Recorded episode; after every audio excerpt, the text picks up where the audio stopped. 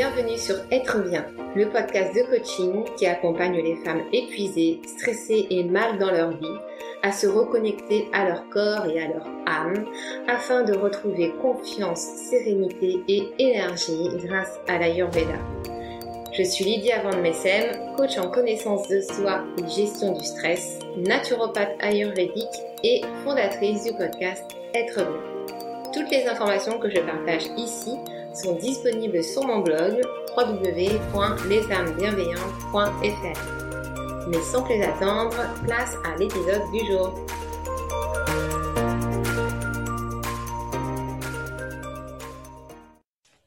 Et bonjour et bienvenue sur un nouvel épisode du podcast Être bien, c'est Lydia. Comme toujours, ravie de vous retrouver. Ça fait un petit bout de temps que je n'avais pas enregistré d'épisode avec Noël qui arrive, tout ça, tout ça. Tout le monde est un peu euh, beaucoup occupé.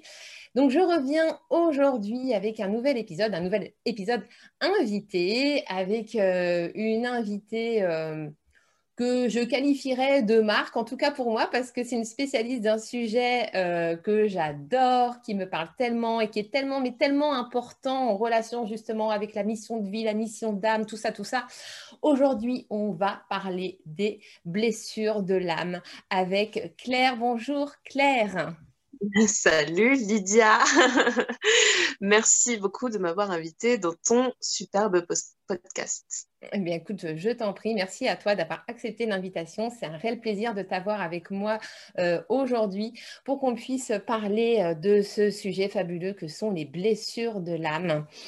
Euh, avant qu'on commence à rentrer dans le vif du sujet, que tu nous expliques exactement en quoi ça consiste, etc., est-ce que tu peux te présenter un petit peu à mes auditeurs, mes auditrices, savoir qui tu es et ce que tu fais dans la vie? Alors, je m'appelle Claire. J'ai 33 euh, ans. Je réfléchis, tu sais, mais oui. Des fois, c'est perdu des âges. c'est ça, pense on compte plus, mais c'est bien ça. Euh, et euh, je suis coach de vie spécialisée dans les blessures émotionnelles. je me suis spécialisée maintenant depuis un peu plus d'un an dans les blessures émotionnelles. Avant, j'ai démarré en tant que coach de vie naturopathe. Mm-hmm. Voilà. C'était au début. Et puis après, voilà, j'ai vite euh, pris l'orientation euh, des blessures de l'âme. Euh, donc, on va dire que ça fait à peu près deux ans que je suis lancée en tant qu'auto-entrepreneuse. D'accord. et comment en es-tu arrivée en fait à ce que tu fais aujourd'hui, du coup, puisque tu as commencé avec la naturopathie. Aujourd'hui, tu es coach de vie spécialisé euh, sur, euh, sur ce beau sujet. Euh, est-ce que tu peux nous raconter un petit peu ton chemin de vie? Alors, où je dois commencer ah bah, Comme tu veux. Toujours... Alors, je, je vous avez trois ans vous, mais bon. mais alors, ça remonte à, à, très loin, en fait. Les, clairement, les blessures de l'âme ont fait partie de ma vie très jeune, hein, puisque euh, ma maman s'est intéressée euh, au livre de Lise Bourbeau, principalement euh, Ton corps te parle, ça s'appelle. Mm. Et, et, elle avait ce bouquin-là quand j'étais adolescente. Donc, c'était déjà un livre de référence pour savoir à quel mot faisait référence la partie psychologique Mm. pour que tu puisses guérir en fait de, déjà de tes mots psychologiquement parlant, en tout cas, euh, voilà. Mm, mm. Donc euh, très jeune, elle regardait déjà euh, ce que ça voulait dire et nous incitait, enfin moi m'incitait, j'étais impressionnée déjà de regarder ça et, et d'aller chercher un petit peu fouiller dans son, dans son livre. néanmoins, c'était pas, enfin, on est tous influencés par euh, nos parents et il fallait euh, avoir euh, des études, faire des études, faire un BTS et puis après le BTS avoir un CDI.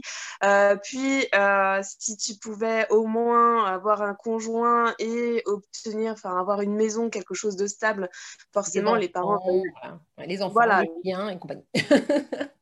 si tu peux avoir quelque chose de vraiment stable en fait. C'était euh, ça le message de, euh, de ma famille et euh, inconsciemment peut-être je tendais déjà vers ça dès le plus jeune âge où tu sais quand on te demande ton rêve c'est voilà je veux une maison avec des chiens un conjoint et des enfants tu sais le truc bateau Tout bateau, quoi, exactement. voilà. Et, et ouais, un CDI, c'était bien. Je suis restée longtemps en CDI. Et le dernier CDI que j'avais, je suis restée sept ans dans le social, mmh. euh, ce qui est assez marrant parce que j'étais dans le tourisme, j'ai fait un BTS tourisme, j'étais dans le tourisme, dans le tourisme on m'a dit on ne fait pas de social ici, donc je suis partie pour faire du social. Ah, déjà, tu as suivi ton cœur déjà. Donc... Euh. voilà, et bah, j'ai eu des opportunités, on va dire, de vie parce que clairement, euh, quand tu es dans le tourisme, arriver dans le social, c'est pas forcément une évidence même, euh, puisque dans ton CV, tu as forcément que des choses euh, touristiques. Donc, arriver dans, dans le social, dans, dans l'aide, là, j'étais vraiment dans l'aide à domicile, j'étais secrétaire. Donc, arriver là-dedans, c'était déjà voilà, un coup de bol, ou plutôt mon chemin de vie qui était fait comme ça. Mmh. Et euh, dans le social, arrivé à un moment, euh, on, m'a clairement dit que j'étais trop dans l'aide encore. voilà. Non, tu n'es pas assez euh, surhumaine. tu dois enfoncer les gens. voilà, j'étais trop dans l'aide et, et, moi, du coup, ça ne me, convenait plus. Enfin, ce que, ce que je voyais me convenait plus. Mm. Et du coup, j'ai décidé après grande, grande réflexion, hein, ça a duré un moment, de quitter mon CDI pour euh, enfin entreprendre euh, dans euh, bah, la naturopathie parce que c'est ce qui me semblait m'appeler comme ça. J'avais envie, les plantes, mes parents étaient agriculteurs et je me suis dit, bah, c'est peut-être quelque chose qui, fait, qui est ancré en moi. Mmh donc, j'ai commencé par la naturo.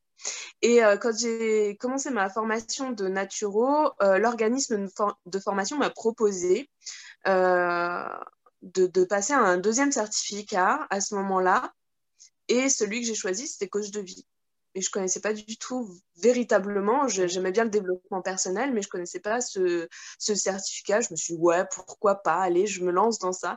Et ça a été une vraie révélation. enfin, franchement, je vois pas aujourd'hui coach de vie sans naturopathie. Les deux vont tellement bien ensemble. je me suis dit, ouais, c'était vraiment le, truc à faire. Et du coup, voilà, j'ai quitté mon entreprise, je me suis lancée. Et, euh, et quelques temps après, euh, comment dire, disons que j'étais dans les blessures, enfin j'étais dans les blessures, dans l'ego, je parlais beaucoup de l'ego, mais j'étais pas véritablement dans les blessures de l'âme. J'aidais les femmes euh, à sortir de leurs troubles du comportement alimentaire au début, au tout début, parce que c'est quelque chose qui que, que j'ai eu moi-même et euh, je me sentais bah, appelée par ça parce que quand tu débutes, il faut bien débuter par quelque chose que tu connais bien. Voilà, donc tu choisis un truc de référence. Et malgré tout, tous les mois, j'avais ce questionnement en me disant, mais est-ce que je suis bien sur mon chemin de vie? Est-ce que je suis bien sur mon chemin de vie? Est-ce que je sais pas? Je sais pas. Et je me suis rapprochée de la spiritualité et dans tous mes événements de vie assez compliqués ou, les changements vraiment radicaux de ma vie, je me suis rapprochée de la spiritualité. Et euh, j'ai fait une méditation sur le chemin de vie. Mhm. Et dans cette méditation sur le chemin de vie, la personne disait voilà, euh, demandez un message, euh, demandez voilà, quel est votre véritable chemin. Et euh, j'ai vu apparaître comme ça blessure. Blessure. C'est bizarre, blessure. Ouais, ok, je suis dans le soin. En plus, je faisais des soins énergétiques. Bon, bah, blessure, voilà, ok. Et après, je vois âme. Et là, le grand tilt, je me dis, les blessures de l'âme, mais évidemment, évidemment. Le truc, et depuis, euh, je, je, doute plus du tout, en fait. Mm, mm. Ah, ça... ça me donne des frissons. ah, j'adore, j'adore, j'adore, j'adore tellement. Donc j'ai essayé de faire court hein, pour la présentation. Voilà. ouais. Mais euh, c'est rigolo parce que j'ai l'impression qu'on est beaucoup en fait à commencer par la naturo et en fait après à dériver sur des euh, sur d'autres choses, à croire que la naturo est une porte ouverte euh, à la conscience, en fait. Tu vois? Ouais, je pense qu'il y a beaucoup de choses comme ça. On est beaucoup dans l'entraide, dans la naturo, dans l'aide à l'autre, dans comment fonctionne le corps. Euh, après, on, on, on, essaie de comprendre comment fonctionne l'esprit. Enfin, moi, c'était vraiment le, la globalité, en fait. Il fallait que je comprenne véritablement comment fonctionnait un peu tout. Et, ouais, c'est amusant de, oui, de voir comment on commence et comment finalement c'est comme si on avait un arbre. Le chemin de vie, c'est un peu ça, c'est un arbre, un tronc, et après on cherche des branches un petit peu partout et, et on arrive à quelque chose qui est unique pour mm. nous. Mm. Exactement, ouais, c'est ça. Moi, c'est pareil. Moi, j'ai cherché mon alignement pendant un bout de temps entre la naturopathie, après l'ayurveda, où vraiment j'étais à fond, à fond. Je suis toujours.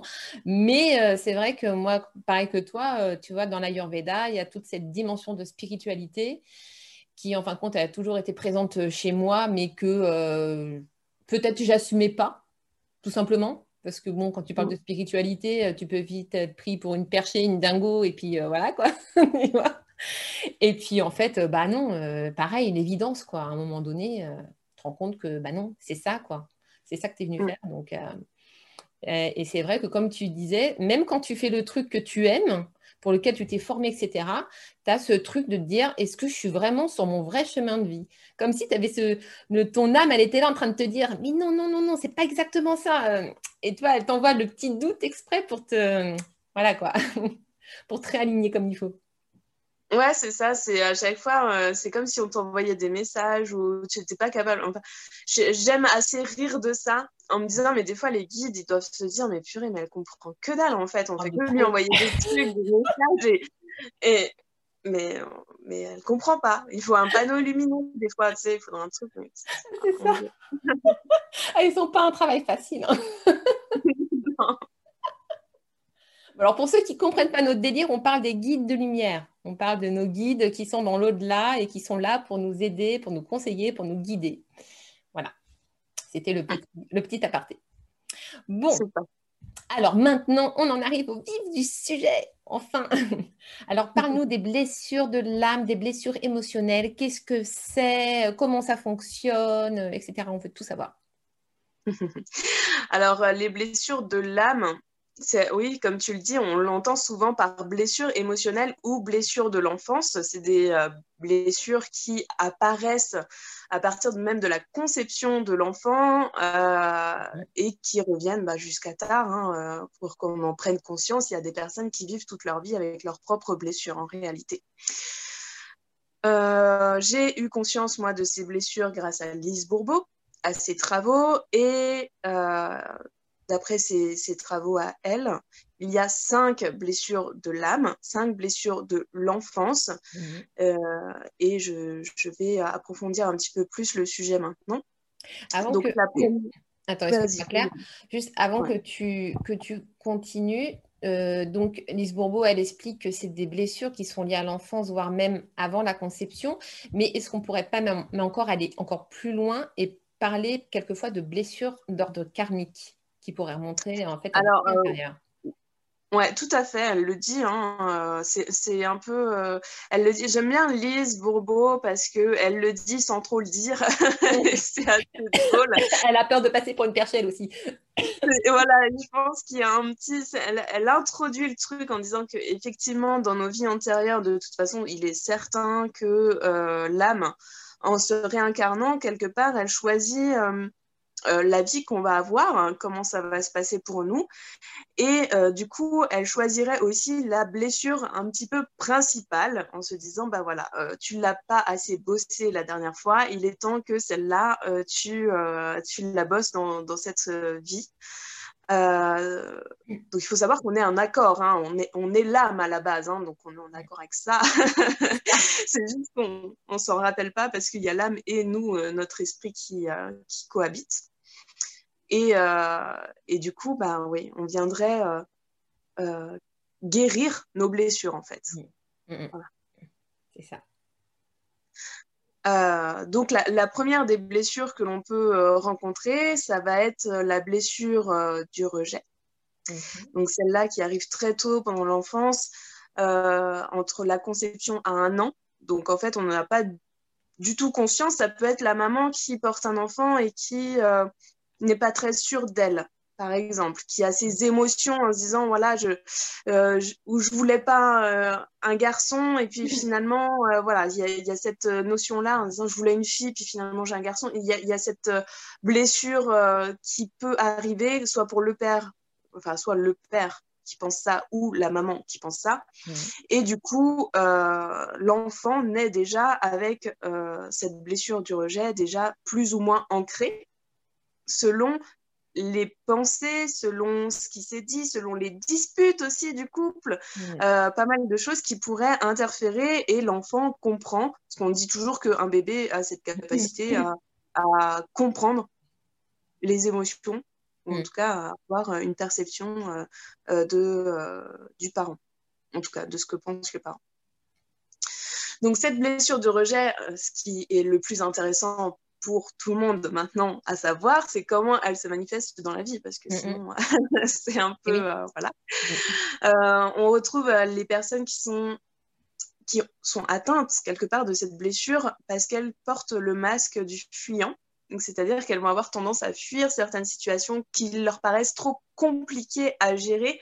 Ça peut être, euh, par exemple, une personne qui est en colère en face d'elle et elle se dit, ben, tiens, je, me mets en retrait, ça me fait très peur, euh, j'ai véritablement peur de ce qui va se passer. Je n'ai pas envie de paniquer, j'ai envie de rester plutôt dans un état neutre et du coup, euh, je préfère fuir plutôt que d'affronter ce genre de situation qui me fait terriblement peur. Euh, ce sont des personnes qui vont se mettre en retrait dans un groupe, euh, par exemple, qui vont se mettre de côté, ou on les voit euh, dans, ouais, dans une entreprise, par exemple, ce mhm. sont les personnes qui vont s'asseoir dans une réunion tout au coin pour qu'on les voit pas et, et, et, ça va être un bureau très sobre par exemple avec elle va être habillée en noir pour pas qu'on la remarque. Euh, c'est euh, toujours dans cette notion, euh, voilà, je me mets à l'écart. je ne veux pas qu'on me voit. En fait, ce sont des, des, personnes qui ne se sont pas données, enfin, qui n'ont pas eu ce droit d'exister, qui ont pensé qu'elles n'avaient pas le droit d'exister dans leur vie. Et du coup, ben, elles se sentent vite nulles elles pensent qu'elles n'ont aucune valeur, qu'elles n'ont même véritablement pas le droit d'exister, elles ne comprennent même pas que les autres les choisissent comme amis. Et du coup, euh, ouais, elles vont, véritablement avoir cette solitude dans, beaucoup de choses. Plutôt que d'aller vers les autres, elles vont préférer être en retrait parce que euh, comme ça, elles ne sont pas rejetées en fait. Elles vont vraiment euh, avoir cette, cette notion voilà, pour la blessure du rejet. Est-ce que tu as des questions par rapport à cette blessure? Euh, Ouais, en fait, les personnes qui ont la blessure de rejet, si j'ai bien compris, finalement, elles se rejettent elles-mêmes par peur d'être rejetées par les autres, en fait. Donc, elles préfèrent prendre les devants. Elles se dire, de toute façon, vu qu'on va me rejeter, autant que je, que je m'auto-rejette, finalement. Ouais, c'est un processus totalement inconscient, hein. mais c'est ça en fait. C'est euh, je, je, préfère euh, voilà me mettre en retrait me rejeter, comme tu le dis si bien, euh, plutôt qu'on me rejette et euh, que ça, soit douloureux. En fait, c'est plus facile de se rejeter soi-même. Ouais. Est-ce que est-ce qu'on pourrait euh, comparer ça à de l'auto-sabotage, par exemple, ou de l'autodestruction dans les relations, ce genre de choses? Ou ça appartient peut-être à une autre blessure? Je pense que c'est plus inconscient dans dans ce, dans ce niveau. Elles sont capables quand même d'entretenir des relations, mhm. mais elles ont terriblement besoin de cette solitude et euh, d'être à l'écart et parfois qu'on vienne même les chercher. Hein, c'est assez. Euh, c'est ouais, dans ce, dans ce sens-là. Voilà. Après, on, a une blessure qui est plus ou moins profonde encore. Hmm. À l'extrême, effectivement, elles peuvent se retrouver totalement seules et déprimées et euh, encore plus dans leurs blessures, euh, vraiment à se dire bon bah voilà, je, ne fais entrer personne chez moi, par exemple, parce que mhm. chez moi c'est déjà une étape quoi. C'est mon cocon. Si tu viens chez moi, tu pénètres dans, quelque chose de, euh, de voilà dans mon intérieur quoi. Mhm. Ça c'est dans l'extrême. Après, on peut avoir une légère plus légère en tout cas, blessure du rejet, et euh, s'habiller en noir et rester discrète et être euh, presque timide dans cette mm. sorte de timidité, vouloir aller vers les autres, mais finalement s'empêcher d'y aller. Mm. Voilà. Après, on dit que la blessure du rejet, c'est la plus douloureuse.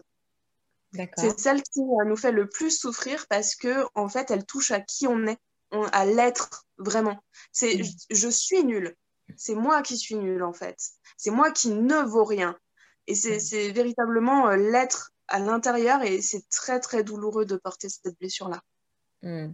D'accord. Donc il peut en découler tout ce qui est manque de légitimité, syndrome de l'imposteur et toutes ces choses-là après? Ouais, totalement, totalement. C'est vrai que quand on mène une entreprise, par exemple, ou mm. quand ouais, si tu as déjà cette blessure du rejet et qu'en plus tu es en train d'entreprendre en auto-entreprise. Ça peut être très compliqué. J'imagine. Et alors, comment on fait du coup pour, pour en sortir En fait, c'est quoi l'antidote à la blessure du rejet? Bah, c'est déjà prendre conscience de sa blessure, hein, parce que la plupart du temps, on n'en prend pas forcément conscience. On, se doute bien qu'il y a un problème de timidité, on va mettre sur, mhm. euh, sur pas mal de choses. Il faut prendre conscience de, sa blessure dans un premier temps et, euh, et créer des petites euh, actions, des petits objectifs, tu sais, pour contrer cette blessure-là en disant, ouais, ok, d'habitude, je parle pas, et ben là, je vais prendre la parole. Je, vais tenter des choses. Je vais être dans, dans l'exercice, en fait. Je hmm. M'entraîner au quotidien pour aller de l'avant. Euh, après, comme je t'ai dit, il y a différents degrés dans la blessure. Il y a des degrés où il faudra forcément un accompagnement, mhm. puisque euh, seul, c'est très compliqué. Il faut quand même aussi euh, pardonner à, à, son parent du même sexe, parce que là, pour le coup, la blessure vient du parent du même sexe. Et il faudra passer aussi par cette case pardon. Et parfois, seul, c'est compliqué. Et, voilà. Et par rapport à ça, justement, est-ce que euh, c'est forcément que toi, tu as été rejeté par le parent du même sexe? Ou alors, est-ce que ça peut être ton parent du même sexe qui lui-même a cette blessure et qui te l'a transmise, en fait, sans forcément toi te rejeter, en fait mais que lui, il en souffre beaucoup et que du coup, par transfert, ou que la blessure puisse déteindre sur toi, en fait. Mm. Alors, ouais. Hein, et euh, je dirais que inconsciemment, si tu veux, on va imaginer, voilà, tu as une maman qui euh, a cette blessure du rejet. Tu montres un certain exemple. Vu que tu te rejettes toi-même, tu rejettes aussi les autres malencontreusement, même ton propre enfant, en réalité. Donc, l'enfant le sent et prend la même blessure. Hmm. oui, c'est-à-dire qu'on le ressent. C'est vraiment de l'ordre du ressenti émotionnel, en fait. Ouais, exactement. Hmm. Ok. Hmm. C'est clair, c'est très clair. Ok. Donc ensuite, on a la blessure de, l'abandon qui arrive euh, un petit peu après. et celle-là avec le parent du sexe opposé, parce qu'on aime bien mixer euh, les parents, hein. il faut qu'il y ait de la faute pour tout le monde. et, euh, et cette blessure de, de l'abandon donc, va arriver, si tu es une femme avec ton papa, entre 1 et 3 ans en réalité. Donc, c'est n'est pas quelque chose de conscient, encore une fois. Hein. Ça, ça, se passe parfois par des petites choses. C'est euh, l'autre qui, euh, qui t'a abandonné, mm-hmm. en fait, mais tu ne t'en rends peut-être pas forcément compte. Ça peut être, euh, tu recherches l'affection de ton papa et il n'a pas le temps. Mm. Et on te dire non, mais là, euh, je travaille et toi, tu vas le prendre pour un véritable abandon. En fait, on me laisse de côté, euh, je voulais mon papa, tu t'accroches à ton papa et en fait, il te dit, mais c'est bon, quoi. Enfin, laisse-moi. je, ne peux pas m'occuper de toi, tu comprends Et ça peut être un abandon, ça peut être un parent qui, euh, quelque part, est un peu déserteur de son rôle de parent aussi, mm. hein, en étant distant. Et cette distance crée une, un abandon pour, pour cet enfant-là. Mm. Et quand on grandit avec cette blessure, euh, eh ben, euh, elle est souvent réactivée par nos amitiés, par euh, même le premier petit copain, ce genre de choses, parce qu'on a le masque du dépendant. Donc, on va avoir tendance justement à courir après les autres, à ne pas vouloir les laisser partir et à véritablement oui, avoir cette notion de je ne peux pas vivre seul. Ce n'est pas possible. Mm. Ce sont des personnes qui, euh, euh, même si elles sont seules dans leur appartement, elles vont rentrer, elles vont allumer la télé. La télé va être là en bruit de fond parce mm. que euh, la solitude, c'est pas possible. voilà, elles vont être sans arrêt sur leur téléphone. au travail, c'est pareil, le silence, c'est compliqué, donc elles, elles, vont avoir le téléphone à côté, elles vont travailler, puis de nouveau le téléphone et, et parler avec les collègues. Et il n'y a pas de, de, de, stop en fait, quasiment. dans cette, mmh. dans cette blessure-là. Et il y a aussi cette notion de ben, je vais me coucher, mais si je suis toute seule dans le lit, là encore, c'est compliqué, je laisse la télé. La plupart du temps, ce sont des personnes qui dorment avec la télé allumée parce que c'est rassurant mmh. dans cette télévision. Et, et, et, oui, et dans les, bah, dans les relations, c'est aussi très compliqué. Hein, parce que, voilà, on le sait, c'est-à-dire que la personne va envoyer un message, elle attend la réponse. Il faut que tu me répondes tout de suite, dans l'instant, s'il te plaît. Euh, et euh, si tu réponds pas, elle va se faire toute une montagne. Euh, ce sont aussi des personnes qui, du coup, sont très, très anxieuses, vont penser qu'on ne les aime pas. Et, vont le dire, hein, vont dire voilà, tu m'aimes pas, tu m'as pas répondu, ou, ou et, et vont se faire une montagne, les émotions vont être très fortes, et à l'extrême, dans cette euh, blessure d'abandon, ce sont des personnes qui euh, vont parler du suicide. Hmm. voilà, véritablement être dans cette notion de euh, j'ai mal, je souffre, c'est de ta faute, hmm. personne ne m'aime, la vie est pourrie. Hmm.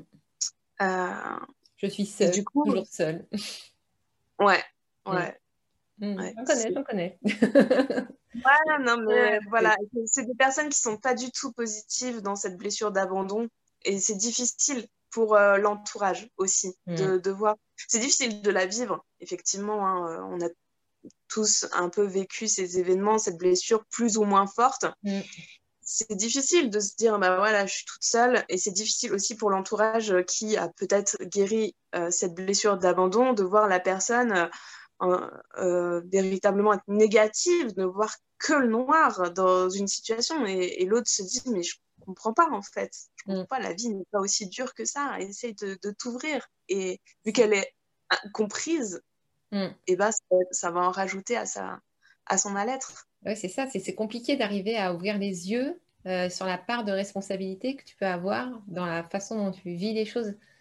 Euh, moi, j'ai une amie mm. qui est dans plein dedans, grosse, grosse, grosse blessure d'abandon bien costaude. Euh, et j'essaie de lui ouvrir les yeux par tous les moyens, mais je rame. C'est compliqué, quoi. C'est très compliqué. Bah, le meilleur moyen pour l'entourage, ça, reste l'écoute active, en réalité, pour cette blessure.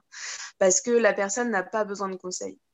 Elle n'a pas, même pas envie en fait qu'on la conseille. C'est mm. pas du tout. Euh, et c'est vrai que nous, en tant que thérapeute, on est toujours là en train de se dire ouais, je, la continuer, ça va bien se passer, euh, tu vas voir et tout. Et en fait, on, oublie qu'avec nos amis, non, on n'a pas besoin de faire ça. On a juste besoin d'être dans l'écoute active et de, de se dire l'écoute bienveillante en disant bah voilà, je suis là pour t'écouter et, et, euh, et ouais, enfin voilà, si tu as besoin, je t'aime. Sache que je t'aime. Mm.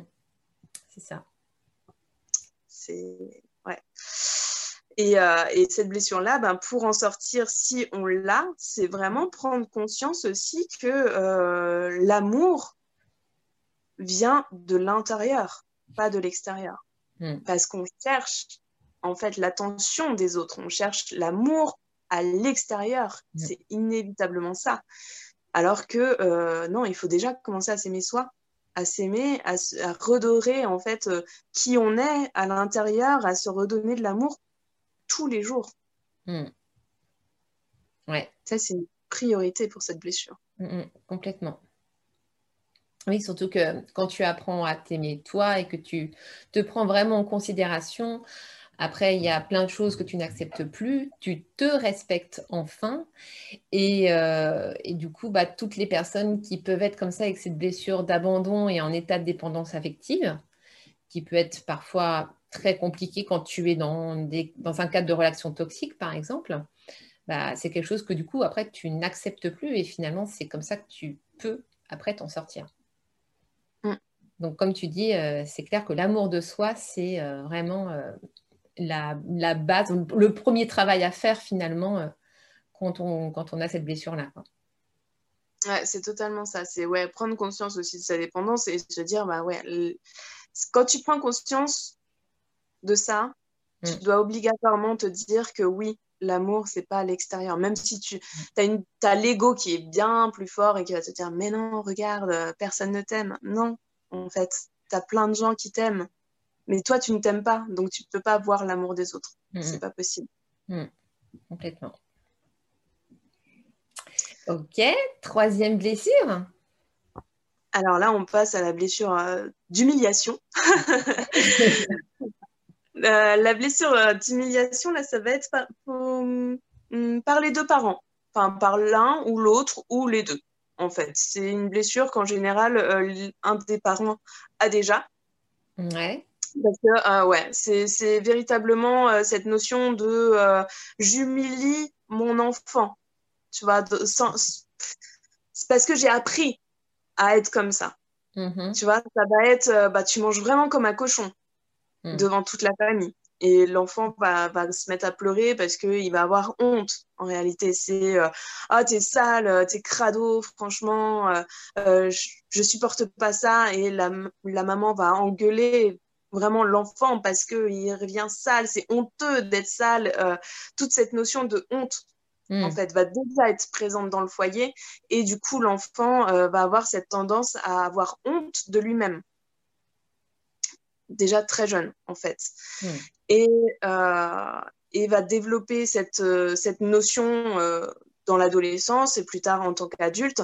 Il veut pas faire honte, en fait. On veut pas faire honte cette blessure-là, elle est très subtile. C'est-à-dire que tu vas voir quelqu'un, tu vas dire, bah, elle est normale, cette personne-là, elle, veut, elle prend soin d'elle, euh, elle, euh, peut-être qu'elle se maquille, peut-être que voilà, elle, est bien sur elle, quoi. Et au fond, comment tu vas voir qu'elle a cette blessure d'humiliation? Et eh ben, soit elle est très humiliante aussi envers les autres, Mm-hmm. de devant, ça va être avec une collègue euh, en réunion en disant euh, mais t'as vu, euh, as vu ce que tu fais, toi ton travail il est vraiment pourri, enfin des, petites choses qui vont qui vont humilier une personne mm-hmm. ou elle va même s'humilier elle-même en fait rire d'elle-même. Ça va être plus mm-hmm. par l'humour quand c'est quand c'est sur soi en mm. fait. Ça va être genre euh, bah, j'ai encore grossi, bientôt je vais plus passer les portes.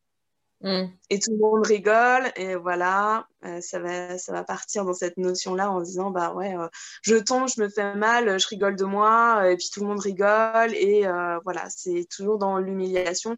Hmm. Mais le plus courant, ce sont des personnes qui ne savent pas dire non, hmm. et qui vont prendre énormément de choses sur leurs épaules parce que elles ont peur un peu de cette liberté. Elles ont besoin de se sentir euh, indispensables pour les autres. Donc, elles vont avoir tendance à remplir leurs agendas euh, de, plein de choses que les autres pourraient faire, en fait. Mais elles se disent que non, il faut que ce soit elles qui fassent et, euh, elles se plaignent. Le, mm. presque. le pire, c'est ça, c'est qu'elles se plaignent d'avoir pris ces responsabilités-là, que la vie est compliquée, que c'est dur, que voilà mais bon, c'est pas grave, allez, on y va, on, fait. Et, mhm. euh, et, voilà, et regarde, j'ai fait tout ça. Enfin bon, me, me remercie pas, hein, euh, voilà, c'est parce que c'est normal, c'est naturel. Mais qu'est-ce que je suis fatiguée, franchement. Euh. Ah oui, tu as, as, un projet pour moi Oui, oui, vas-y, donne, il n'y a pas de souci. c'est vraiment. et, et, et c'est assez drôle parce que tu vois, j'ai des coachés comme ça des fois, j'essaye de, de, voir avec elle. Je lui dis, écoute, euh, euh, cette semaine, on va, on va faire en sorte que tu aies une plage horaire de libre. Et elle revient la semaine suivante. Je dis, alors, ta plage horaire? Non, mais j'ai dû faire ça, en fait, à la place. Oui, mais ta plage horaire, elle est où? Bon, on en, on en, rigole, mais c'est vrai que euh, c'est... Là, encore, hein, la, la, blessure, elle peut être très profonde dans ce sens où, justement, elles font elles, se pourrissent la vie. Quoi. Moi, j'en vois vraiment des, des coachés qui, qui, arrivent en pleurant euh, parce qu'elles n'ont plus le temps de rien et, mm. elles sont débordées, dépassées à force qu'elles ont dit oui à tout et que leur énergie est vraiment bouffée. Elles n'arrivent même pas à se retrouver elles-mêmes. Ouais. Mm. En fait. Et là, ouais, c'est le danger de, de, de cette blessure d'humiliation, c'est véritablement de, de, de, se perdre, de s'oublier. Ouais. Voilà. Et, cette notion aussi de, se faire euh, du mal. Parce que là encore, tu vois, tu, prends un planning chargé et tu arrives véritablement à charger à fond pour te, blesser. C'est le masque du masochiste. C'est là où tu, tu vois, tu vas te blesser volontairement, en fait. Hmm. C'est, on peut dire que c'est inconscient, mais quelque part, euh, ouais. Moi, j'avais cette blessure euh, d'humiliation, tu vois, dans la nourriture. Euh, je mangeais de grosses quantités jusqu'à me faire vraiment mal, quoi. J'avais hmm. vraiment cette notion, il faut que j'arrive à jusqu'à me punir. T'es puni, en fait. Hmm. Parce que déjà, dès l'enfance, tu, tu, commettais un truc, c'était honteux, tu étais puni. C'est normal. Donc, tu as pris ça et et maintenant, oui, tu peux aller. Euh, tu as des personnes qui ont une très forte euh, humiliation qui vont euh, être plus dans la mutilation ou dans, ouais, dans, se faire du mal avec la nourriture ou simplement remplir un planning jusqu'à être presque au burn-out, mais à mm. pleurer tous les jours parce que, en fait, la vie, est-ce qu'elle vaut vraiment le coup d'être vécue comme ça, quoi? Oui, mm, mm, complètement. Donc ouais, la première chose à faire là pour ces personnes-là, véritablement, c'est de savoir dire non. Mm. C'est la première chose à faire. C'est d'arrêter de dire oui à tout, de toutes les sollicitations et de se dire bah là non, en fait, là non, et je prends soin de moi. Ouais. C'est dire non aux autres pour se dire oui à soi-même, en fait. Et c'est le premier pas, il n'y a pas d'autres pas à, faire. Mm. C'est vraiment le premier pas à faire. Mm. Ok. Ouais, ça c'est pareil, c'est en tout cas pas facile, euh, pas facile, facile à faire. Bon, une fois qu'on a pris le pli, après on y prend goût. c'est comme tu dis. Totalement. Oui, parce que moi aussi, je, l'ai eu, cette. Euh, je, pense que je l'ai eu, celle-là. Elle me parle. Le truc que je sais pas dire non, machin, ça, ça me parle bien. Mais euh, bon, ça y est, ça s'est résolu. Maintenant, je sais dire non. Et franchement, si vous avez cette blessure, essayez juste une fois de dire non. je vous promets que vous allez prendre goût. Bah, c'est surtout ouais, cette peur de. Il y a toujours la peur hein, de, de, malgré tout, peut-être du rejet ou de l'abandon, ça dépend à qui on dit non. Mm. Il y a cette adrénaline, on se dit ah, j'ai toujours dit oui, maintenant qu'est-ce qu'on va penser de moi? Et finalement, bah, ça se passe bien parce que les autres aussi doivent comprendre qu'on euh, on est humain et on n'est pas des superwoman en mm. fait. Exactement. Oui, puis de toute façon, les autres s'adaptent. Soit ils ah s'adaptent, soit ils se cassent. Mais quoi qu'il arrive, s'ils se cassent, c'est pas une grosse perte. Voilà. Il y a toujours mieux après. Exactement. Super. Euh, du coup, bah, quatrième blessure alors Alors, j'adore cette blessure. Ah. Le teasing. Euh, c'est la blessure de trahison. La mmh. quatrième euh, blessure, c'est une blessure que ouais, je, dois vraiment l'adorer pour, pour la vivre pleinement et elle est assez, assez drôle, hein, cette blessure de, trahison. Donc, c'est avec le parent du sexe euh, opposé. Mhm. Donc, pour le coup, euh, si tu es une, fille, ça va être avec euh, le papa. Alors, soit il t'a fait une promesse qu'il n'a jamais tenue, mhm. ou soit c'est un parent tu avais déjà une image de parent. C'est pour ça que c'est drôle, tu vois, on en revient un peu aux vies antérieures. C'est bizarre en, tant qu'enfant déjà d'avoir une image du parent alors que tu n'as pas connu d'autres parents. Mm. Tu vois ce que je veux dire? Et euh, c'est, tu te fais une image du père déjà dès l'enfance en te disant mon père il doit être comme ça. Et en fait, il te trahit quelque part parce qu'il n'est pas comme l'image que tu te faisais du rôle de papa. Mm. Mm. Tu vois? Je te donne mon propre exemple.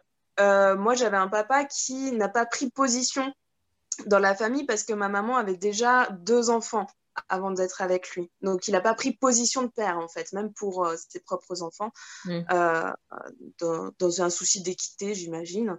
Mm-hmm. Et euh, moi, mon rôle de papa, c'était un papa qui avait cette position de père, en fait. Et il ne l'a pas tenu, donc quelque part, il m'a trahi. Ouais. Tu vois?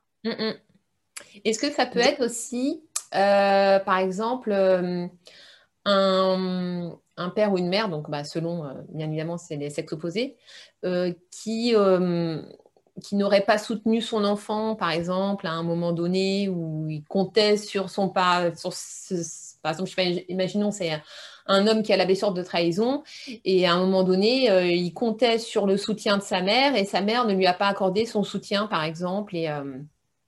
voilà. Ouais, ouais ça peut être ça aussi. Ouais. Ça peut être entre, euh, voilà, c'était l'enfant entre les parents et tu te dis, voilà, tu es en train de te faire disputer par euh, le parent. Euh, et tu attends que l'autre prenne ton soutien parce que tu trouves ça normal et finalement non l'autre ne le prend pas et effectivement ça peut créer chez toi en disant et on, on, trahit en fait parce qu'on ne me soutient pas alors que j'attendais ce, soutien effectivement un peu l'idée de un peu l'idée de ouais je peux pas compter sur toi quoi je, je pensais pouvoir compter sur toi et en fin de compte je me suis trompée donc tu m'as trahi quoi ouais Mm. C'est toujours cette image, hein. c'est assez, euh, euh, parlant en fait. L'image du, du, parent. C'est es, euh, mon parent, tu dois me soutenir, même, si, même si là, c'est ma mère qui m'engueule en fait. si, si j'ai raison, j'ai raison en fait. C'est mm. normal que tu, que tu prennes ma défense. Puis au-delà de ça, c'est aussi le fondement de l'amour inconditionnel quand tu es enfant, tu aimes tes parents inconditionnellement et comme on devrait normalement aimer à la base. Donc, ouais. Euh, ouais. Même si euh voilà. j'ai fait des conneries, je vais quand même me défendre. C'est ça. Et euh, du coup, on grandit avec cette euh, blessure de, de, trahison. On arrive à l'âge adulte en étant euh, contrôlant on contrôle euh, véritablement les autres euh, et soi-même aussi, hein, parce que voilà, c'est normal d'avoir euh, d'être un peu dans une case et de se dire bon ben voilà, moi je suis le plus fort. La plupart du temps, c'est ça, c'est c'est des personnes qui veulent se montrer très fortes. Mm. En réalité, c'est je me montre fort, je me montre avec de l'assurance. Tu, tu, vois les personnes qui ont ce, tu peux parler de charisme, mais en fait c'est pas du tout ça Là, tu sais que c'est sa blessure de trahison qui, euh, qui véritablement euh, rentre en action parce qu'elles ont le buste en avant mmh. et euh, elles rentrent dans une pièce, c'est moi le boss, quoi. C'est moi qui parle, regardez-moi. elles vont parler dans un groupe, elles vont parler plus fort que les autres. Mmh. Si quelqu'un lui coupe la parole, c'est tu me coupes pas la parole, j'étais en train de parler. Oui. Et elles vont continuer, et dans une dans une dispute, par exemple, la personne, elle va, quitte à hurler pour se faire entendre, en fait. Hmm. Et aussi, elle va vouloir avoir le dernier mot. Ça peut être, on peut le voir aussi dans certaines, rien que des messages, des fois. C'est-à-dire, euh, bon, bah, bonne journée à toi. Oui, toi aussi. Merci, hein, plus. Et puis, d'un seul coup, tu, vois que ça, plus, plus, bisous. Et des petits cœurs ou des petits emojis, des trucs, tu te dis, oui, bon, d'accord. J'ai compris, quoi. Mais c'est euh, ouais, c'est assez, euh, c'est assez marrant cette façon de, vouloir avoir le dernier mot. Et elles ont toujours raison. Donc tu, tu as forcément tort. Euh, et c'est vrai que c'est une blessure. Souvent, on me dit oui, je pense que mon conjoint, parce que bien souvent, c'est assez drôle parce que c'est, on dit que c'est les hommes, mais en fait non. c'est juste que ça fait écho en nous en tant que femmes mm. d'avoir cette blessure-là. Euh, parce qu'on l'a aussi. Et du coup, euh, on me dit souvent, oui, bah, je crois que c'est un pervers narcissique et tout. Ouais, je pense que quand c'est vraiment poussé dans la trahison, on peut être pervers narcissique en réalité, tu vois. Vraiment très poussé. Mais de façon inconsciente, du coup? Bah, la, blessure, en fait, la blessure de trahison, euh, je pense que c'est à l'extrême à l'extrême, ça va être vraiment du, du, du vrai euh, pervers narcissique à te dire moi j'ai raison, toi t'as tort, tu te la fermes. Mhm. Euh, mhm. et euh, à être véritablement comme ça. quoi. Mhm. Moi j'associe ça comme ça. clairement, c'est c'est la blessure de la personne. Après, peut-être qu'elle veut guérir ou pas, hein, c'est encore un, autre sujet. Mais ça va être très dur, très très dur. Elle est très très dure cette blessure. Elle est vraiment dans le ils sont capables de manipuler les autres, de mentir, de véritablement pour avoir raison, quoi. Mm. Ils cherchent à t'écraser. Donc à l'extrême, c'est mm. forcément euh, cette, euh, ce pervers narcissique en fait. Mm, D'accord. Mais du coup, ouais, du coup, c'est pas. En fait, c'est, ça veut dire que dans ces cas-là, c'est pas forcément conscient. Parce que souvent, tu vois, quand tu vas parler de pervers narcissique, tu vas hum, tu vas parler d'une personne qui fait les choses sciemment, en fait. Mais quand, par exemple, tu es dominé par ta blessure de trahison et que ça te mmh. pousse à l'extrême au niveau de l'ego, justement, à être comme ça, ça veut dire que tu vas adopter un comportement de pervers narcissique, alors qu'en réalité, peut-être qu'au fond de toi, tu ne l'es pas. Tu vois ce que je veux dire? Ouais, c'est ça. Mais je pense qu'en fait, au fond, enfin, au fond, on est tous. Alors moi, je crois en l'amour euh, inconditionnel et tout, et que au fond de soi, quand on est bébé, si on n'est pas pervers narcissique, c'est pas possible. en réalité. C'est juste qu'après, on te formate comme ça. Et cette blessure-là, euh, je pense que c'est pareil. C'est activé selon des, certains schémas. Il y a des fois, tu peux avoir une blessure de trahison et être totalement conscient, en fait, de qui tu es. De, de, tu peux être conscient d'arriver dans une pièce et te dire c'est moi le plus fort, euh, d'avoir cette sensation de devoir être fort, de devoir porter tout sur tes épaules. Hmm. Tu vois, en disant bah, c'est moi qui euh, c'est moi qui décide et je suis comme ça et euh, tu vois ce que je veux dire. Donc je pense qu'il y a oui, il y a peut-être une partie inconsciente mais il y a aussi une partie consciente. Hmm. D'accord. Après comme je te dis on peut ou pas changer aussi. Hmm. Et est-ce que cette blessure pourrait aussi être activée quand il y a par exemple des comparaisons entre frères et sœurs dans une famille ou des préférences entre frères et sœurs et que celui du coup qui est euh, qui se sent euh, mis de côté ou moins aimé peut aussi considérer ça du coup comme une trahison de la part de ses parents peut-être. Hum, je pense que là hum, pas trop. Ça serait déjà avant. Ça serait déjà dans le dans le avant. C'est pas forcément un déclencheur pour moi. Ouais hum. ce serait plus du rejet euh, Ouais, ça sera plus, euh, par exemple, un parent qui va dire il faut que tu sois fort, montre pas tes émotions. Tu vois, si tu un garçon, c'est pour ça, c'est souvent les garçons parce que euh, on a cette notion de t'es es un homme, t'es un homme, tu pleures pas. Les hommes, ça pleure pas. Hmm. Et là, là, ouais, ça repousse encore l'extrême. D'accord. Ça. Ouais. Mais mais il faut bien se dire quand même que en tant que femme, si on rencontre une personne avec cette blessure de trahison c'est pas pour rien. Ah oui hein Dis-moi en plus, parce que je crois que mon mari l'a euh, bien, bien comme il faut, justement. Donc ça m'intéresse. C'est juste qu'on rencontre des personnes qui, euh, qui nous font travailler nos propres blessures en réalité. Mm. Donc c'est juste que ça nous arrange bien aussi que l'autre l'ait bien plus prononcé parce qu'on peut pointer du doigt, quoi. Mais en réalité, on l'a aussi. Et on se dit, ouais, moi aussi, je cherche à contrôler parce que quelque part, euh, on cherche aussi à contrôler l'autre. Quand il a cette, quand il a une blessure, euh, quand il a la blessure de trahison, en disant, euh, quand il va te dire, ouais, mais j'ai raison, et toi tu vas te dire, non, mais c'est pas vrai, t'as pas forcément raison, tu vas, tu vas marmonner, en fait, et là, tu es en train de contrôler encore la mmh. conversation, mmh. en fait. Et mmh. tu es déjà dans le contrôle, et tu es déjà dans un certain truc en disant, mais non, il a tort, mais non, il devrait changer. Bah, pourquoi, en fait? Tu cherches à le contrôler? Mm. Ça. Mm. Ouais, je vois ce que tu veux dire. ouais. ça pique. Alors, du coup, comment est-ce qu'on fait pour euh, sortir de la blessure de trahison Pour en guérir ah, Alors, celle-là, ouais, c'est celle euh, la pire à admettre. oh merde Bah oui, mais forcément, oui, tu, as toujours raison. Donc, on n'a pas, euh, voilà, on n'a pas envie de la voir en général. On se dit, ouais, non, enfin, ouais, non, enfin, pas trop quoi. Et il faut déjà admettre. Il faut déjà admettre qu'on l'a. Mm. Et ensuite, il faut rebooster sa confiance en soi parce que les personnes qui ont cette blessure de trahison n'ont pas du tout, mais alors pas du tout confiance en elles. Mm. Clairement, c'est on est, on est au niveau zéro de la confiance en soi même si elles font croire que oui, je suis plus mm. fort, machin, c'est une image en fait. Alors qu'au fond, elles sont complètement. Enfin, pourquoi elles sont touchées par nos propos? C'est bien parce qu'elles n'ont pas confiance en elles. Sinon, elles n'auraient pas besoin de faire ça. Mm, mm. Complètement. Donc ouais, ça va passer, euh, ça va passer là-dessus. D'accord. Ok. Euh, cinquième blessure. Alors, la dernière des blessures, ça va être euh, la blessure de l'injustice. Ouais C'est ma majoritaire, celle-là. Euh, c'est une des blessures que j'aime beaucoup. Je l'ai eu très longtemps. Bah, de toute façon, que je dis, je fais un petit aparté, en général, on en a quand même quatre à part l'humiliation. L'humiliation, c'est vraiment celle qu'on déclenche pas forcément. Les autres, on les a à plus ou moins des degrés euh, voilà, prononcés.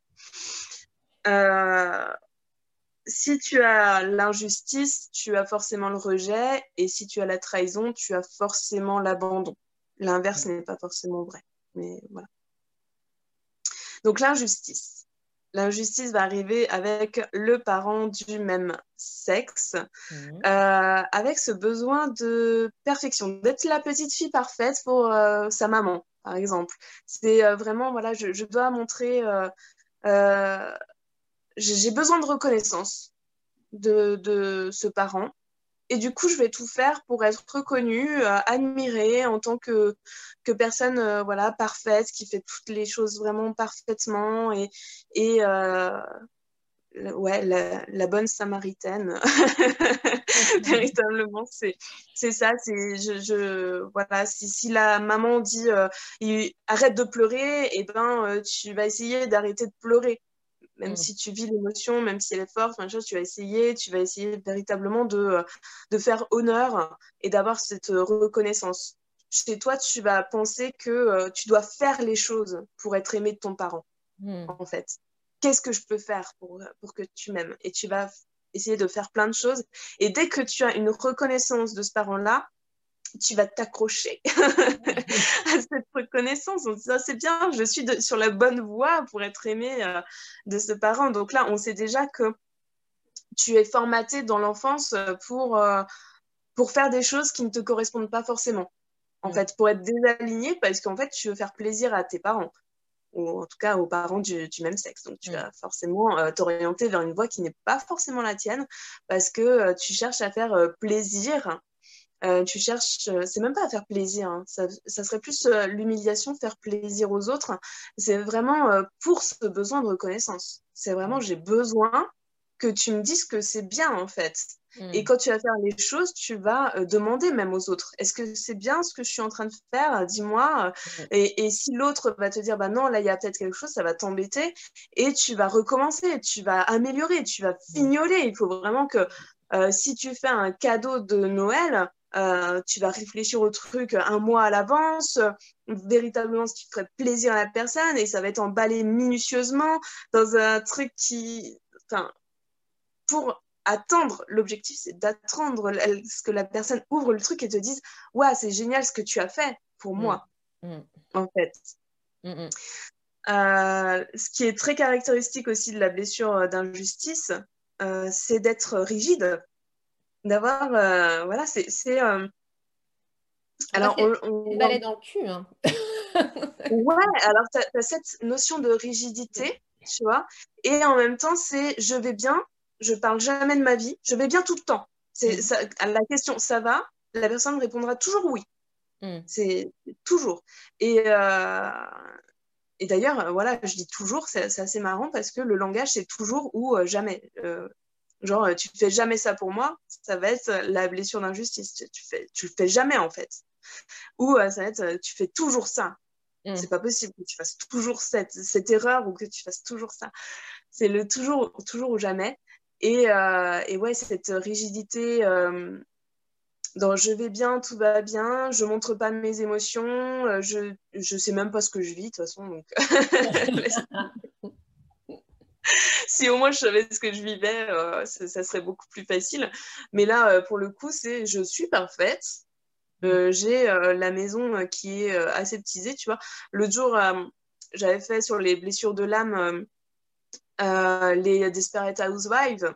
Mm. Et euh, Brie, mais Brie, c'est l'incarnation même de la blessure d'injustice, en fait, la fille, tu vois, elle, est parfaite, elle a une maison parfaite, euh, tout est parfait sur elle. c'est tu vas lui faire un cadeau, elle montre aucune émotion, c'est ouais, merci, allez, hop, et puis on passe à autre chose. Mm. ça va, oui, ça va, quoi. Enfin, je, vais gérer, quoi. Mm. c'est ouais, c'est assez, euh, c'est assez caractéristique en fait de, de personnes robotiques. Ouais. En fait. Véritablement robotiques. Et c'est aussi. Euh, moi, ça fait penser aussi peut-être à des personnes qui sont euh, assez exigeantes, peut-être, par rapport aux autres. Genre, qui vont aller pointer en fait le truc qui ne va pas. Tu vois Dès qu'il y a un truc qui n'est pas parfait, justement, je sais pas, quelqu'un dans le monde de l'entreprise, quelqu'un qui envoie un email ou quoi, euh, qui a fait une faute horrible, c'est le premier truc que tu vas voir, que tu vas pointer, par exemple. Ah ben, l'injustice, c'est, je pense qu'on l'a bien vécu cette année avec le Covid. L'injustice, c'est véritablement le jugement des autres. Mm. Véritablement. C'est euh, non, mais alors, t'as vu, il est sorti sans le masque, alors qu'on doit mettre le masque. Franchement, je l'ai vu c'est pas juste, tu vois, c'est toujours dans cette notion. Non, mais alors, il y, a quand même euh, la loi, il faut la respecter, quoi. Ah je veux dire, il y, a des lois, euh, ça serait bien quand même que les gens se mettent à respecter, parce que, voilà. Ah, oui. Euh, ah oui, complètement, le respect des règles. ah, c'est horrible. c'est horrible quand je le retrouve. la blessure d'injustice, voilà, qui dit ça, et la blessure de trahison, elle dirait non mais moi je ferais jamais ça. Et là, tu as tout compris. Les deux ensemble, c'est génial.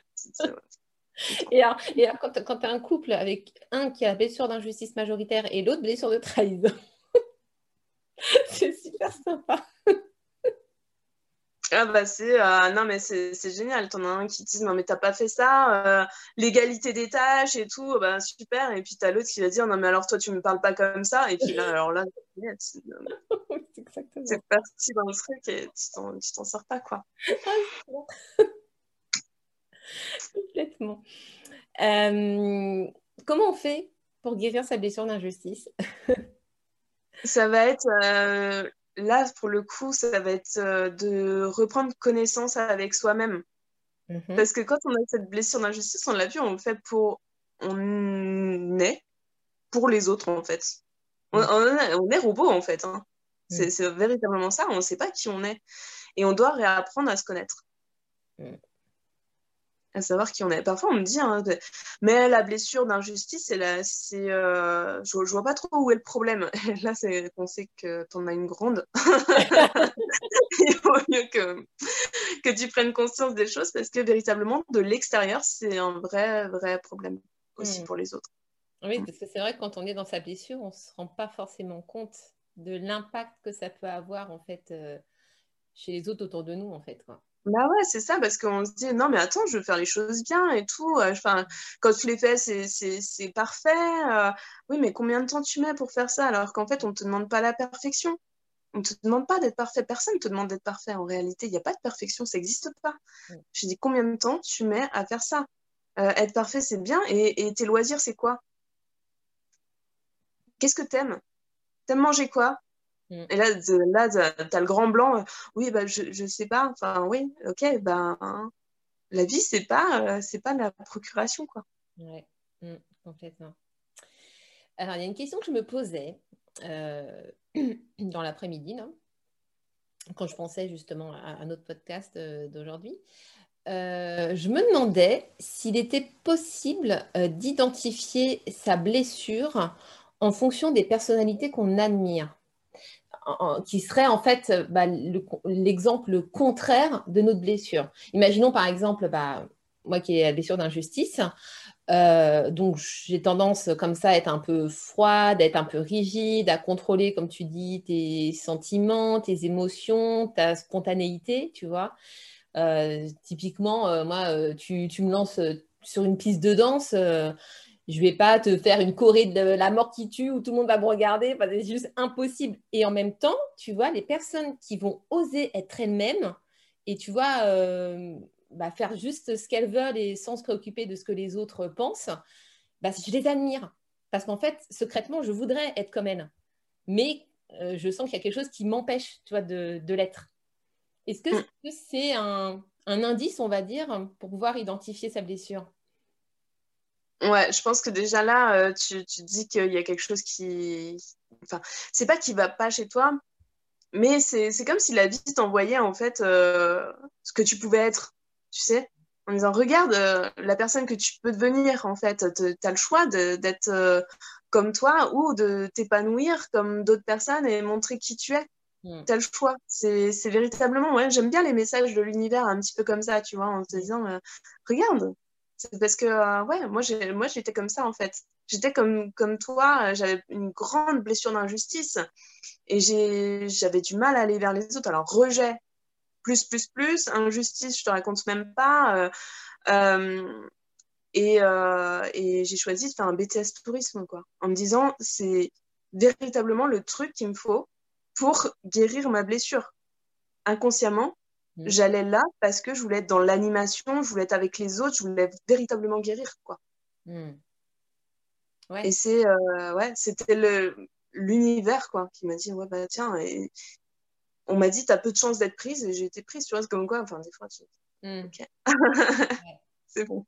L'univers ou même ton soi supérieur, tout simplement, qui, qui mm. t'oriente en fait. Euh, non, non, non, mais non, on est venu, on est venu bosser ça, donc tu vas aller là où il faut pour bosser ça, quoi. Ouais, ouais. Après, des fois, on ne veut pas l'écouter. Hein. On est toujours dans le. Dans le... Ouais, elle, n'a a rien vu, en fait. Mais pourtant, je sais pas, je lui ai mis la pierre devant mes pieds, mais elle a contourné. c'est quoi Bon. ouais, et puis c'est. Euh, avec la blessure d'injustice, il y a aussi ce truc où. Euh, alors, moi, je sais que depuis que je suis toute petite, c'est si tu remets en cause mon intégrité, mais alors là. je me suis vue quand même euh, envoyer bouler ma prof d'histoire au lycée parce qu'elle m'avait accusée d'avoir triché avec l'une de mes copines, alors que ce n'était pas le cas en plus, tu vois. Et ça, et quoi, que ce soit, que ce soit dans les études, que ce soit au travail ou n'importe quoi, dès que tu me remets en cause mon intégrité ou que tu pointes une erreur que j'ai pu faire, oh, mais je suis, mais euh, je sors de mes gonds, quoi. C'est euh, systématique. Ah, c'est difficile hein, de voir ces erreurs quand on a cette blessure aussi, enfin de reconnaître euh, qu'on a, qu'on a des erreurs et de se dire bon ben là, ben, je vais prendre sur moi parce que c'est pas, en fait, c'est bien souvent parce que l'autre a, la blessure. Hmm. En réalité, l'autre a, cette blessure-là et ça va résonner en toi un truc de dingue. Alors que en réalité, tu connais ton ego, tu connais ta blessure et tu as travaillé dessus.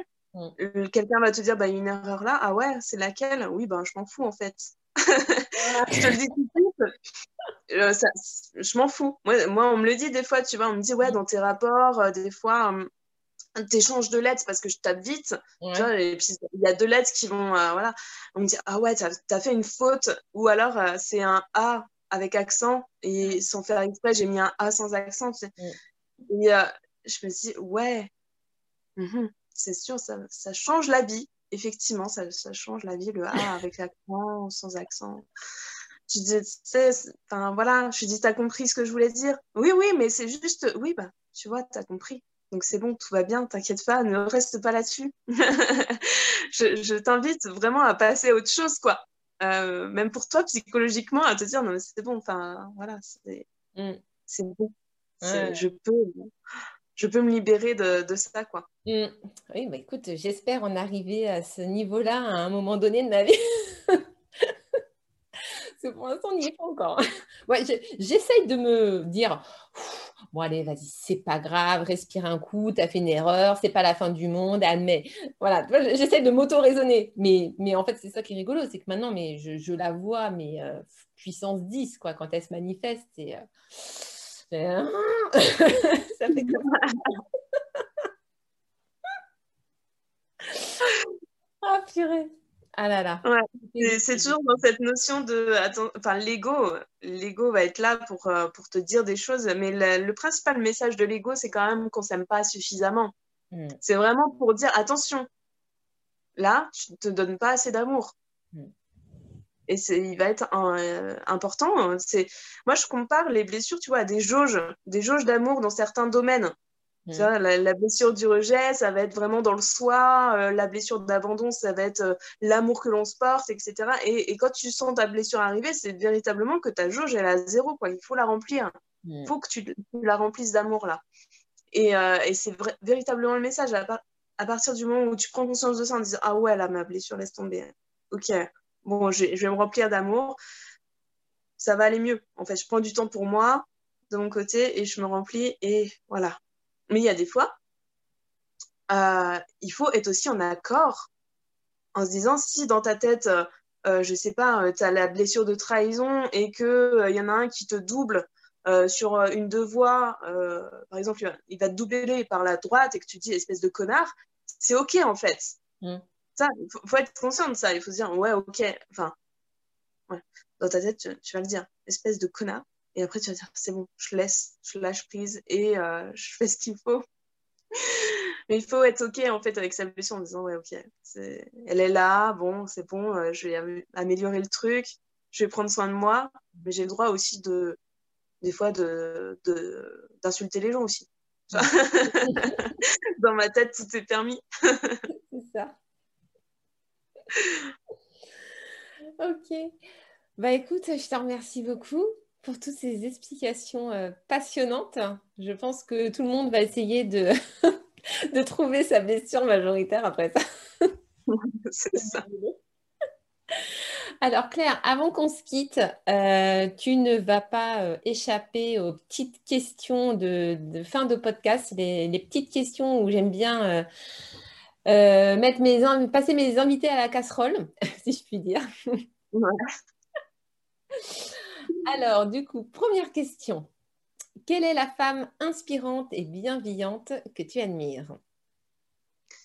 Je dirais Oprah, Oprah Winfrey, en fait. Mm-hmm. Tu vois, j'admire beaucoup cette femme parce qu'elle est partie de rien. et elle arrivait à faire quelque chose de juste euh, très, très inspirant, en fait. Son, son parcours est, euh, est, véritablement inspirant. tu te dis, ouais, elle en donne, quoi. Elle en envoie, la, la madame. c'est clair. Oui, oui, c'est vrai que pour toutes les femmes un peu ambitieuses comme ça, qui ont envie de grandes choses, euh, c'est un exemple, clairement, quoi. Ouais, elle avait un rêve et euh, elle l'a poursuivi, quoi. Et c'est véritablement euh, là où, je trouve ça très inspirant et dans la loi de l'attraction quelque part, où tu t'es dit déjà gamin, elle avait un, rêve, déjà toute petite. Mm. Et en fait, euh, même si sa vie était, on peut dire, pauvre, parce qu'elle était vraiment dans, dans, une famille pauvre, et ben ouais, elle a fait de la radio et puis après, elle, est arrivée à la télé. Enfin, tu vois, un truc de dingue, quoi. Mm. Le conte de fées, un peu, tu sais. et puis c'est ça, quoi. Tu dis, si elle y arrivait, il euh, n'y bah, a pas de raison qu'on n'y arrive pas, quoi. c'est ça. Mm. Ok. Euh, on parlait de connaissance de soi justement euh, tout à l'heure avec la blessure d'injustice. quel est ton outil de connaissance de soi préféré? Je dirais en ce moment, j'en apprends à chaque fois, mais en ce moment, je dirais euh, le human design, véritablement pour, euh, voilà, pour avoir le, le mode d'emploi de, de soi, euh, au moins avoir son human design. Hmm. c'est clair. J'ai fait un, on a enregistré un épisode sur le human design avec Melissa Simono. Si vous ne l'avez pas écouté, je vous invite à aller l'écouter. Je crois que c'est l'épisode de 30, quelque chose comme ça. Euh, un livre ou un film qui a changé ta vie? Euh, Je dirais euh, Ta deuxième vie commence quand tu comprends que tu n'en as qu'une. Mm. Ouais, de, Raphaël Giordano. Je sais pas pourquoi. Enfin, je sais pas pourquoi. Le, enfin, le, le film, le livre est forcément j'ai adoré. Je me suis projetée véritablement dans cette nana-là qui, pareil, change sa vie avec un, un petit ange gardien. Et euh, j'étais pas coach à l'époque. Tu hmm. vois, je, pense que euh, les guides, encore une fois, tu vois. ils te foutent un livre là et ils disent non mais regarde c'est juste fabuleux et euh, même si tu te reconnais dans la fille c'est ouais dans lui aussi en fait cette sagesse qu'il a et, et, comment il la guide comme ça enfin j'ai trouvé ça fabuleux mm. Hmm. ok ton hobby préféré? La lecture, vraiment.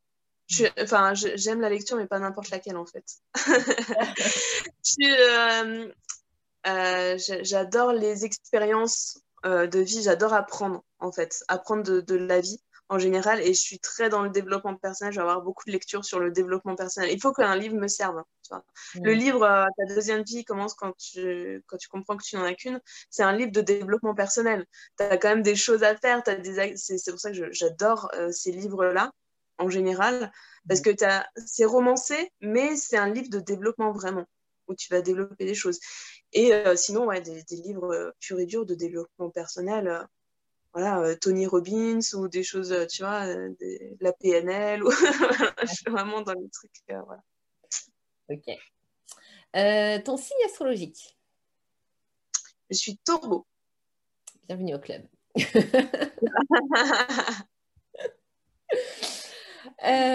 ton mantra ou ta citation préférée?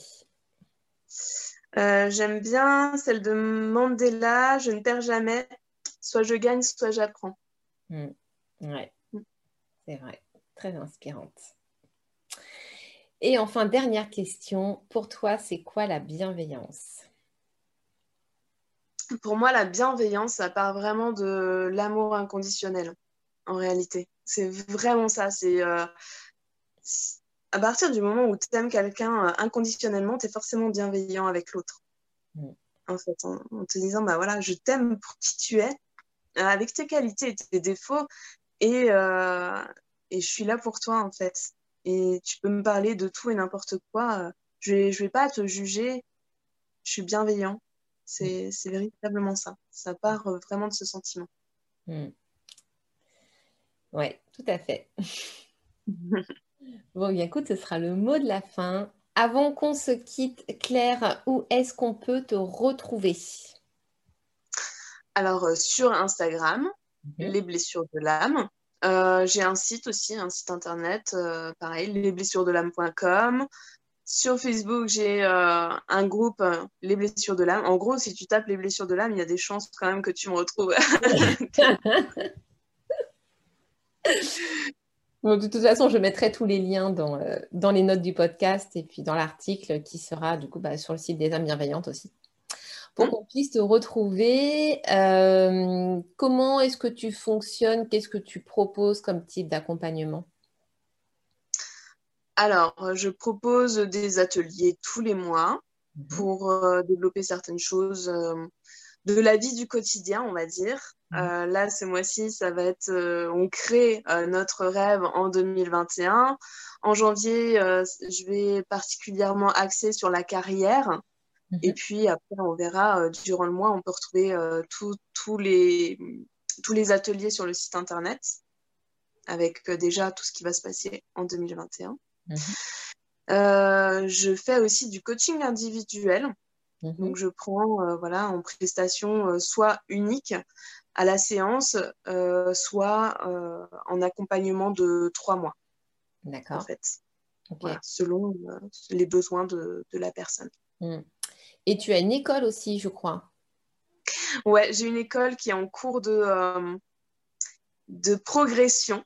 Voilà, parce que j'ai encore des, euh, vidéos à enregistrer. La blessure du rejet est totalement faite maintenant. Donc, euh, si euh, tu souhaites guérir de ta blessure du rejet, tu peux intégrer l'école, sachant que quand tu l'apprends, cette école-là, tu l'as à vie et avec toutes les, toutes les blessures qui vont arriver au fur et à mesure en 2021, elle sera complètement finie avec les cinq blessures. et tu intègres aussi un groupe euh, de soutien et où euh, je fais euh, toutes les deux semaines, pareil, un coaching de groupe. Donc, tu n'es pas laissé à l'abandon quand tu prends effectivement cette école. Ok. Un beau projet, en tout cas, en perspective. Voilà. Ok, bah écoute, c'est super. merci beaucoup encore une fois de t'être prêté au jeu du podcast. Avec grand plaisir. Merci à toi pour cette invitation. Oui. et puis du coup, eh bien, on te retrouve euh, très prochainement. Allez vous abonner au compte Instagram de Claire. Il est vraiment génial. Elle partage plein d'astuces, des petites vidéos rigolotes, euh, tout ça. En tout cas, moi, moi j'adore. moi, je suis tout le temps viciée dessus. Une fan. je vous fais d'énormes bisous et je vous retrouve pour un prochain épisode. Bye.